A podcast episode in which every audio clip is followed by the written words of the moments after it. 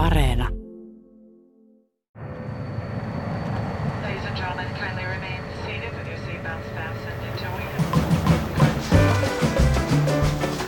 Professori Douglas Rushkoff oli hämmentynyt. Hän oli juuri saapunut huippuluokan luksuslomakohteeseen, mutta töihin. Hänet oli kutsuttu puhumaan tulevaisuuden teknologioista. Keikka ei ollut varsinaisesti kiinnostanut häntä. Rushkoff oli ajatellut, että häntä pyydetään taas kerran ottamaan kantaa uusimman teknologian muotisanoihin, kuten lohkoketju, 3D-tulostus tai geenisaksiteknologia. Ei siksi, että yleisö olisi kiinnostunut teknologioista, vaan siksi, että he haluaisivat tietää, kannattaako niihin sijoittaa rahaa. Raskoffille esitetty tarjous oli kuitenkin ollut eriskummallisen hyvä. Suurin, mitä hänelle oli koskaan maksettu. Lähes puolet hänen vuosipalkastaan New Yorkin kaupungin yliopiston professorina. Raha puhui. Raskov siis tarttuisi mikkiin ja menisi saliin luennoimaan investointipankkiirien joukkion eteen. Raskoffin yllätykseksi mitään salia ei kuitenkaan ollut. Hänet istutettiin tavalliseen huoneeseen tavallisen pyöreän pöydän ääreen. Pöydässä istui viisi miestä. Viisi maailman mahtavimpien sijoitusyhtiöiden johtajaa. Raskov ymmärsi pian, ettei häntä oltu kutsuttu luennoimaan yhtään mitään. Hänet oli kutsuttu haastateltavaksi. Nämä viisi upporikasta miestä olivat saapuneet omien kysymystensä kanssa. Kumpaan alueeseen tuleva ilmastokriisi vaikuttaa vähemmän? Uuteen Seelantiin vai Alaskaan? Rakentaako Google todella alustan Ray Kurzweilin aivoille? Ja elääkö hänen tietoisuutensa läpi siirtymän vai kuoleeko se ja syntyy uudelleen kokonaan uutena? Yksi toimitusjohtajista kertoi, että hän oli jo melkein saanut valmiiksi maanalaisen bunkkerijärjestelmän. Mies kysyi, Miten säilytän käskyvallan turvallisuusjoukkoihini tapahtuman jälkeen?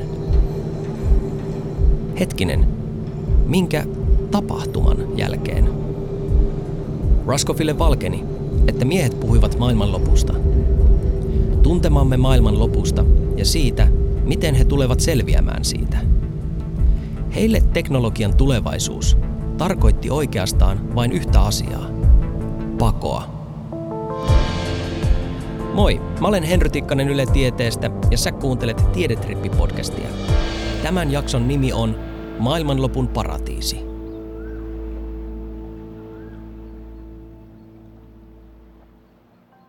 Professori Douglas Rushkoff kertoo edellä mainituista erikoisista tapahtumista kirjoituksessaan, jonka otsikko on Survival of the Richest.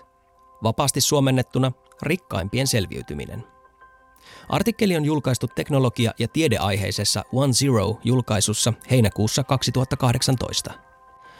Upporikkaat pankkiirit siis maksoivat Ruskoffille suuren summan rahaa kysyäkseen häneltä kysymyksiä maailman lopusta ja siitä selviämisestä. Mutta miksi he palkkasivat juuri hänet? Douglas Ruskoff kuuluu siihen harvalukuiseen joukkoon, jonka kuuluisa MIT-teknologiayliopisto on brändännyt maailman merkittävimmiksi ajattelijoiksi. Hänet tunnetaan mediateoreetikkona, joka on kehittänyt muun muassa termin viraalimedia. Ruskoff on kuuluisuus, joka on kirjoittanut lukuisia kirjoja mediasta, teknologiasta ja kulttuurista. Pankkiirit olivat siis palkanneet visionäärin konsultikseen. Ruskoffin piti antaa rikkaille neuvoja siihen, miten he parhaiten selviytyvät tapahtumasta – tapahtuma. Se on joissakin piireissä kiertoilmaisu kaaukselle, joka lopettaa maailman sellaisena kuin me sen nyt tunnemme. Ja mitä ilmeisimmin, joissakin piireissä tämän tapahtuman uskotaan olevan lähellä. On se sitten ympäristön romahtaminen, katastrofaalinen ilmastonmuutos, yhteiskunnalliset levottomuudet, ydinsota, pysäyttämätön virus, tekoälyn vallankaappaus, jotain muuta tai kaikki nämä yhdessä. Raskov kirjoittaa, että kaikista rikkauksistaan ja vallastaan huolimatta nämä miehet eivät vaikuta uskovan siihen, että he voisivat tehdä maailman paremmaksi paikaksi. He haluavat vain varmistua siitä, että he itse selviävät. Professori Raskov kirjoittaa keskustelusta. He tiesivät, että aseistettuja vartioita tarvittaisiin suojelemaan heitä vihaisilta väkijoukoilta. Mutta kuinka he maksaisivat vartioille – jos raha muuttuisi arvottomaksi? Mikä estäisi vartioita valitsemasta omaa johtajansa? Miljardöörit pohtivat myös elintarvikehuollon hallintaa koodilukoilla, joiden tunnukset vain he itse tietäisivät. Tai ehkä vartijat voisi laittaa käyttämään jonkinlaisia kurinpidollisia kaulapantoja vastineeksi selviytymisestä. Tai jos teknologia kehittyisi ajoissa, niin ehkä robotteja voisi rakentaa vartioiksi ja työntekijöiksi. Kurinpidollisia kaulapantoja. Kuulostaa enemmän uuden So-elokuvan käsikirjoitukselta kuin upporikkaiden pankkiirien vakavalta pohdinnalta. Vakavaa pohdintaa se kuitenkin on. Ja enemmänkin – Monet superrikkaat ovat sijoittaneet paljon rahaa selviytymissuunnitelmiinsa. Maailmanloppua on ennustettu, pelätty ja odotettu aina. Aiemmin se on liittynyt vahvasti uskontoihin ja niistä versoneisiin kultteihin. Sivistyskielessä puhutaan eskatologiasta. Termi on muodostettu kreikan sanoista eskatos eli äärimmäinen ja logos eli tieto. Eskatologia eli äärimmäinen tieto viittaa oppeihin maailman viimeisistä tapahtumista. Niihin liittyy usein nykyisen maailman päättyminen ja uuden maailman synty. Tällainen tarina löytyy esimerkiksi raamatusta. Valitettavasti tämänkaltaiset hengelliset opit ovat johtaneet esimerkiksi joukko itsemurhiin. Superrikkaiden maallinen maailmanlopun odotus on kuitenkin erilaista. He eivät usko, että maailma lakkaa olemasta, vaan että se muuttuu dramaattisesti – Olosuhteet ja pelisäännöt muuttuvat. Alkaa postapokalyptisista elokuvista tuttu selviytymistaistelu. Mad Max, The Book of Elijah, Deep Impact, Waterworld, Tie. Ajatus on se, että ne, jotka ovat varautuneet tähän tapahtumaan, selviävät siitä parhaiten. Eli siis ne, keillä on eniten rahaa. Eivätkä professori Douglas Ruskoffin konsultaatiota ostaneet viisi pankkiporhoa todellakaan ole ainoita. Yhdysvalloissa rikkaiden varautuminen maailmanloppuun on jo suuri bisnes. Esimerkiksi CNBC-kanava esittelee uutisjutussaan Kansasin osavaltiossa sijaitsevan entisen ohjussiilon, johon on rakennettu 15-kerroksinen luksustason turvabunkkeri. Oman kerroksen voi ostaa kolmella miljoonalla dollarilla tai puolikkaan kerroksen puolella toista miljoonalla dollarilla. Kaiken kaikkiaan kompleksissa voi asua 75 ihmistä. Asiakkaina on NFL-pelaajia, elokuvatähtiä ja muita amerikkalaisen yhteiskunnan voittajia perheineen. Kriisin tapahtuessa siilon raskaasti aseistetut vartiojoukot voivat hakea asiakkaan panssaroidulla taisteluajoneuvolla satojen kilometrien päästä turvaan. Maanalaisessa siilossa on kaikkea. Hissi, kuntosali, uima-allas, elokuvateatteri, huuhtelevat WC-pytyt, kalankasvatusallas, kasvihuone ja jopa oma putka, jos jollakin asukkaalla on huono päivä. Varustelutasoon kuuluu myös apteekki, jonne asiakkaat voivat tilata lääkkeitä, sekä pieni vastaanotto – Henkilökuntaan kuuluvat myös lääkäri ja hammaslääkäri. Koko komeus pyörii omalla uusiutuvan energian sähköntuotantojärjestelmällä. Luksusselviytymistä on laskettu riittävän seitsemäksi vuodeksi. Toiset porhot eivät osta avaimet käteen paketteja, vaan tekevät omat selviytymissuunnitelmansa. The New Yorker-lehden toimittaja Ivan Osnos on kirjoittanut aiheesta jutun nimeltä Doomsday Prep for the Super Rich, eli superrikkaiden varautuminen tuomiopäivään. Jutussa haastatellaan muun muassa Facebookin entistä tuotepäällikköä, Antonio Garcia Martinezia. Hän on ostanut metsänpeittämän saaren Tyynemeren luoteisosasta, Pohjois-Amerikan länsirannikolta. Sinne hän on rakentanut piilopaikan ja varustanut sen generaattoreilla aurinkopaneeleilla ja kuten Amerikassa kuuluu, myös aseilla ja isolla kasalla ammuksia. Garcia Martinez halusi kohtuullisen eristyksissä olevan paikan, koska hän järkeili, että muuten olisi vaikea puolustautua ryösteleviä joukkioita vastaan. Hänen mukaansa yhteiskunnan toimintaa seuraavat ihmiset ymmärtävät, että tällä hetkellä luistellaan todella ohuella jäällä. Eräs investointipankin johtaja kertoi toimittaja Evan Osnosille, että hänellä on kaiken aikaa helikopteri valmiiksi tankattuna sekä bunkkeri, jossa on ilmanvaihtojärjestelmä. Reddit-verkkosivuston perustaja ja toimitusjohtaja Steve Huffman puolestaan kävi korjauttamassa näkönsä laserleikkauksessa. Normaalisti silmien laserleikkaukseen menevä ihminen ajattelee, että onpa kiva nähdä paremmin ilman laseja. Mutta miljonääri Huffman perusteli operaatiota sillä, että se parantaa todennäköisyyttä selviytyä katastrofista. Jos maailma loppuu, tai vaikka maailma ei loppuisi, mutta ilmaantuisi jotain muita isoja ongelmia, niin piilolinssien tai silmälasien hankkiminen tulisi olemaan todella vaikeaa. Ilman niitä olisin kusessa, Huffman perustelee. Yli puolet Piilaakson miljardööreistä on varustautunut kriisiin jollain tavalla, arvioi somealusta LinkedInin toinen perustaja Reed Hoffman The New Yorker-lehden haastattelussa. Suomalaisesta näkökulmasta katsottuna tämä kaikki vaikuttaa jokseenkin hullulta. Jos kuitenkin ottaa huomioon sen, mitä Yhdysvalloissa on tapahtunut ja tapahtuu, voi ilmiötä ymmärtää paremmin – Donald Trumpin presidenttikausi oli tempoilevaa ja sekavaa epävarmuuden aikaa niin ulko- kuin sisäpolitiikassa. Yhdysvallat jakautui syvästi kahtia.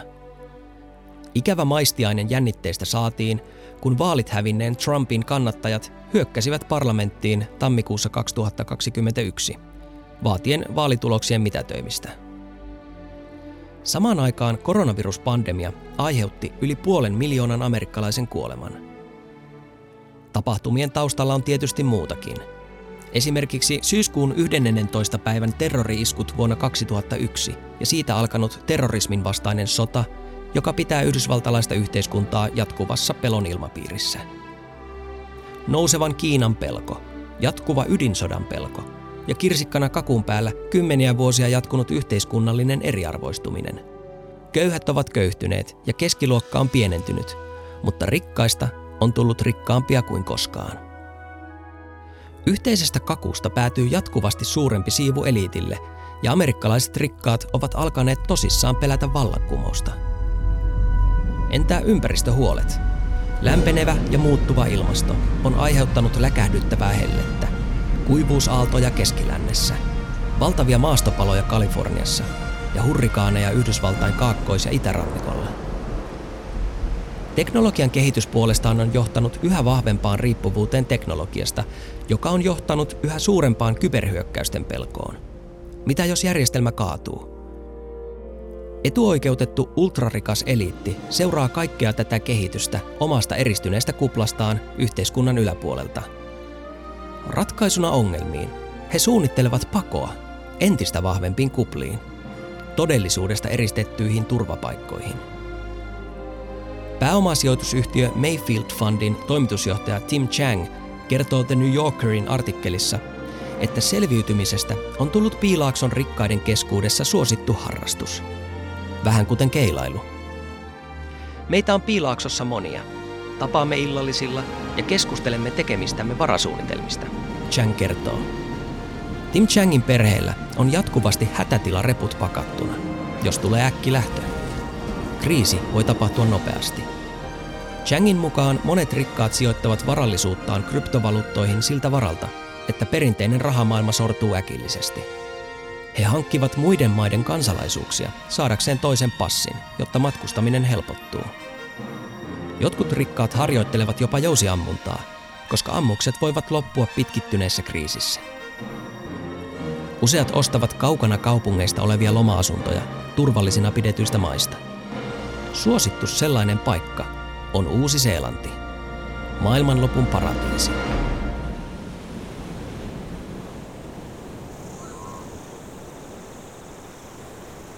Kun Donald Trumpista tuli Yhdysvaltain presidentti tammikuussa 2017, ennätysmäärä yhdysvaltalaisia haki Uuden-Seelannin kansalaisuutta. The New Zealand Herald-lehden mukaan yli 13 000 amerikkalaista rekisteröityi Uuden-Seelannin maahanmuuttoviranomaisille pelkästään viikon kuluessa Trumpin presidenttikauden alkamisesta. Se oli 17 kertaa tavallista enemmän. Mutta rikkaat eivät jonota varmistellessaan omaa selviytymistään. Uudesta Seelannista voi nimittäin hankkia oleskeluluvan erityisen ohjelman kautta, joka edellyttää miljoonien dollarien investointeja – Tämä on tuonut saarivaltioon valtavasti rahaa viimeisen vuosikymmenen aikana, koska halukkaita raharikkaita on tuhansia. Vuotta ennen Trumpin valtaan nousua amerikkalaiset olivat nousseet toiseksi suurimmaksi ulkomaiseksi maanostajaryhmäksi Uudessa-Seelannissa.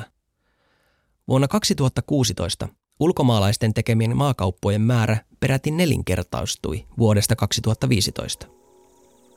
Miksi? Ehkä siksi, että Uuden-Seelannin katsotaan olevan turvapaikka katastrofin iskiessä. Se on luonnoltaan puhdas ja harvaan asuttu demokraattinen sivistysvaltio, jossa riittää ruokaa ja puhdasta vettä.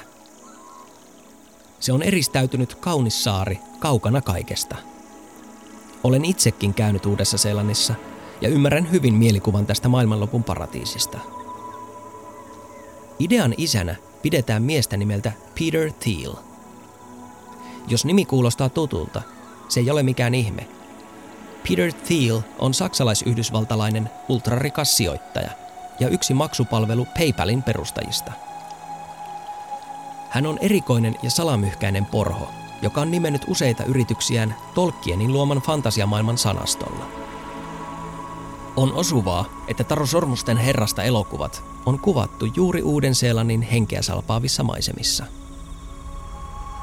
The Guardian-lehdessä kerrotaan kuitenkin mielenkiintoinen tarina Peter Thielistä, Uudesta Seelannista ja eräästä kirjasta. Jutun otsikko on Why Silicon Valley billionaires are prepping for the apocalypse in New Zealand.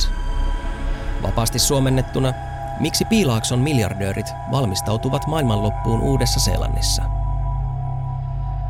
Vuonna 2016 yksi Piilaakson vaikutusvaltaisimmista yrittäjistä, tekoälykehittäjä Sam Altman, kertoi The New Yorker-lehden haastattelussa, että hänellä on Peter Thielin kanssa sopimus, että katastrofin sattuessa – he lentävät yksityiskoneella turvaan Thielin kiinteistöön Uuteen Seelantiin. Uusi-seelantilainen lehdistö kiinnostui tästä merkillisestä sitaatista ja alkoi selvittää asiaa. Paljastui, että Peter Thiel oli saanut Uuden-Seelannin kansalaisuuden jo vuonna 2011, vaikka hän oli tuolloin ollut maassa alle 12 päivää. Osana kansalaisuushakemustaan Thiel oli luvannut sijoittaa uusiseelantilaisiin startup-yrityksiin ja edistää maan liike-elämän etuja ulkomailla. Tästä syntyi julkinen skandaali. Saavatko ulkomaiset miljardöörit ostaa noin vain kansalaisuuksia? Mitä ilmeisimmin, kyllä. Sittemmin Peter Thielin innoittamana yhdysvaltalaiset ultrarikkaat ovat alkaneet hamstrata maata Uudesta Seelannista valmistautuessaan vanhan maailman romahdukseen ja uuden syntymiseen. Mutta mistä Thiel sai idean? The Guardianin artikkelissa nostetaan esiin melko huonosti tunnettu teos nimeltä The Sovereign Individual. Käännettynä suomeksi Suvereeni yksilö – Peter Thiel on maininnut sen olevan kirja, joka on tehnyt häneen suurimman vaikutuksen. Se on libertaristinen ja apokalyptinen manifesti, joka esittelee melko äärimmäisen ideologian. Kirjassa kerrotaan synkkä profetia siitä, kuinka nykymaailman demokratiat tulevat tuhoutumaan. Niiden tilalle nousevat korporaatiokaupunkivaltioiden liittoumat, joissa eliitti hallitsee. Esiin nousee uusi suvereeni yksilö – joka toimii kuin myyttinen Jumala samassa fyysisessä ympäristössä tavallisten ihmisten kanssa, mutta poliittisesti omalla erillisellä tasollaan. Suvereeni yksilö kirjassa Uusi Seelanti määritellään ihanteelliseksi paikaksi tälle uudelle suvereenille yksilöiden yläluokalle. Suvereeni yksilö on julkaistu jo vuonna 1997, mutta 2010-luvulla sen ympärille on kasvanut kulttisuosio teknologiamaailmassa – Ehkä ultrarikkaiden maailmanlopun pelko onkin siis osittain jonkinlaista fantasiaa omasta puolijumalallisuudesta.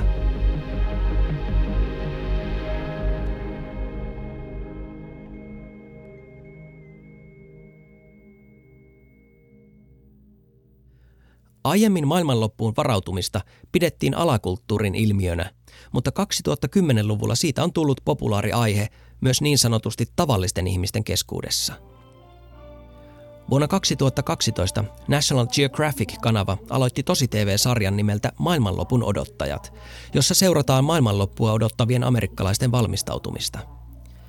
Siitä tuli pian koko kanavan suosituin ohjelma.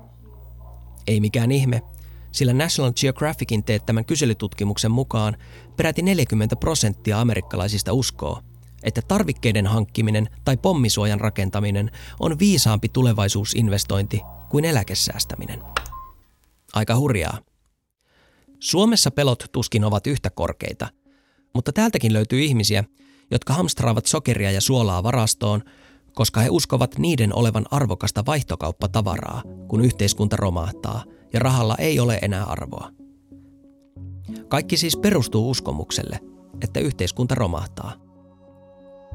Suomalainen kirjailija Elina Gustafsson on kirjoittanut aiheesta kirjan nimeltä Korpisoturi.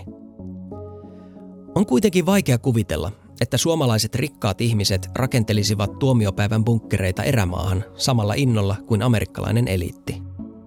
Palataan siis Yhdysvaltoihin.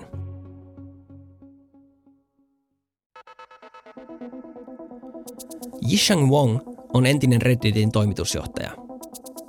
Wong kertoi toimittaja Evan Osnosille, että myös hän on käynyt silmien laserleikkauksessa, samasta syystä kuin aiemmin mainittu Redditin perustaja Steve Huffman, parantaakseen selviytymisen todennäköisyyksiä.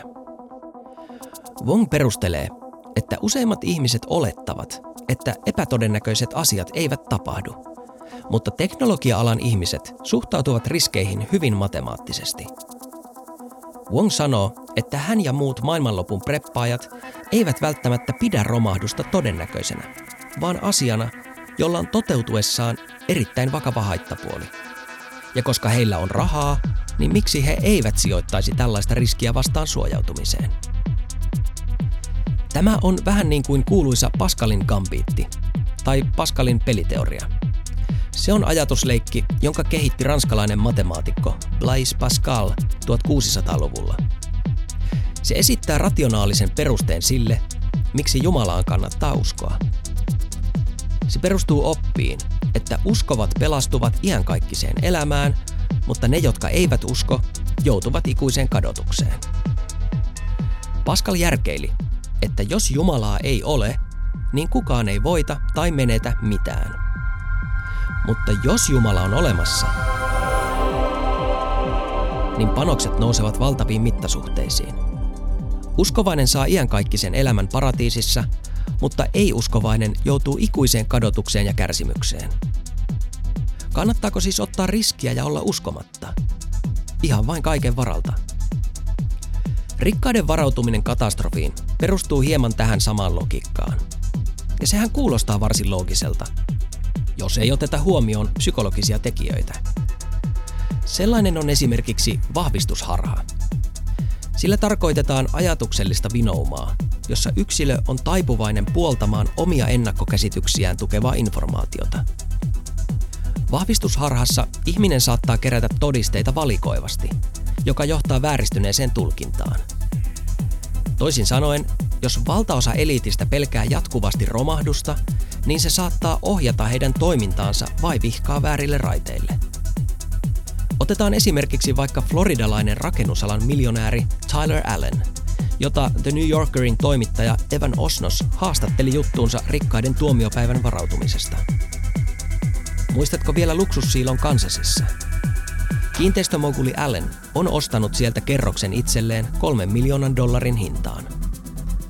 Hän pelkää, että Yhdysvalloissa on edessä sosiaalisia konflikteja ja epäilee, että Ebola-virusta on päästetty maahan tahallaan väestön heikentämiseksi. Siis mitä? Että Yhdysvaltojen hallitus olisi päästänyt tahallaan maahan äärimmäisen vaarallisen viruksen. Öö, miksi? Heikentääkseen väestöä? Kuka siitä hyötyisi ja miten? Kuka johtaisi ja kontrolloisi sellaista operaatiota ja vieläpä pitäen sen salassa? Ja eikö riski hallitsemattomasta epidemiasta olisi hieman liian suuri? Ajatus on täysin järjetöntä salaliitto-osastoa, mutta se todentaa sen, että rikas ihminen ei ole mitenkään immuuni pelon ohjaamalle harhaiselle ajattelulle ja käytökselle. Silloin ihminen ei välttämättä enää tunnista ympärillä olevia mahdollisuuksia, joita vauraus suo. Katastrofin pelko on terveellistä, jos se kannustaa toimiin sen estämiseksi. Mutta amerikkalaisen ja osittain ehkä globaalin eliitin survivalismi ei ole askel kohti katastrofin ehkäisyä. Se on vetäytymistoimi. Palataan tarinamme alkuun. Professori Douglas Ruskoff oli kutsuttu antamaan neuvoa upporikkaille miehille siihen, miten he parhaiten selviävät tapahtumasta, eli siis maailmanlopusta. Ruskoff kirjoittaa One Zero-artikkelissaan, että kun miehet kysyivät siitä, miten he parhaiten säilyttäisivät vallan turvallisuusjoukkoihinsa, oli hän neuvonut näin. Ehdotin, että heidän paras vaihtoehtonsa olisi kohdella näitä ihmisiä todella hyvin juuri nyt. Heidän tulisi olla tekemisissä turvahenkilöstönsä kanssa ikään kuin he olisivat heidän oman perheensä jäseniä. Ja mitä enemmän he voivat laajentaa tätä inklusiivisuuden eetosta myös muihin liiketoimintakäytäntöihin, toimitusketjujen hallintaan, kestävyysponnisteluihin ja varallisuuden jakautumiseen, sitä pienempi mahdollisuus tapahtumalle edes on. Kaikkea teknologista edistystä voitaisiin soveltaa kollektiivisiin etuihin juuri nyt. Porhoja huvitti Raskoffin optimismi. He eivät olleet kiinnostuneita siitä, kuinka välttää katastrofi. He ovat vakuuttuneita siitä, että olemme liian pitkällä. Kaikesta omaisuudestaan ja voimastaan huolimatta he eivät usko voimansa vaikuttaa tulevaisuuteen. He yksinkertaisesti hyväksyvät synkimmän skenaarion ja tuovat sitten kaiken rahan ja teknologian, jolla he voivat eristää itsensä. Varsinkin jos he eivät saa paikkaa Marsin suuntautuvassa raketissa. Raha on valtaa. Sillä voi muuttaa asioita. Sitä voi käyttää kasvualustana upeille asioille. Kannattaisiko sitä rahaa aktiivisesti investoida yhteisöä ja yhteiskuntaa kehittäviin asioihin ja parempaan tulevaisuuteen? Vai onko järkevämpää ajatella, että kannattaa repiä itselleen kaikki mitä saa ennen kuin paska osuu väistämättä tuulettimeen ja sitten sulloutua piiloon ydinasesiiloon? Kumman sinä valitsisit? Kiitos, että kuuntelit Tiedetrippi-podcastin jakson Maailmanlopun paratiisi. Mä olen Henry Tikkanen Yle Tieteestä. Jos haluat seurata mua Twitterissä tai Instagramissa, löydät mut sieltä nimellä Henry Ossian. Jaksossa ääni näytteli Jere Pehkonen Yleäksän iltapäiväohjelmasta Poikelus, Pehkonen ja Parikka. Äänisuunnittelun tähän Tiedetripin jaksoon on tehnyt Anders Johansson. Lisää Tiedetripin jaksoja löydät Yle Areenasta, mutta mikäli olet kuunnellut ne jo, tavataan seuraavalla Tiedetripillä.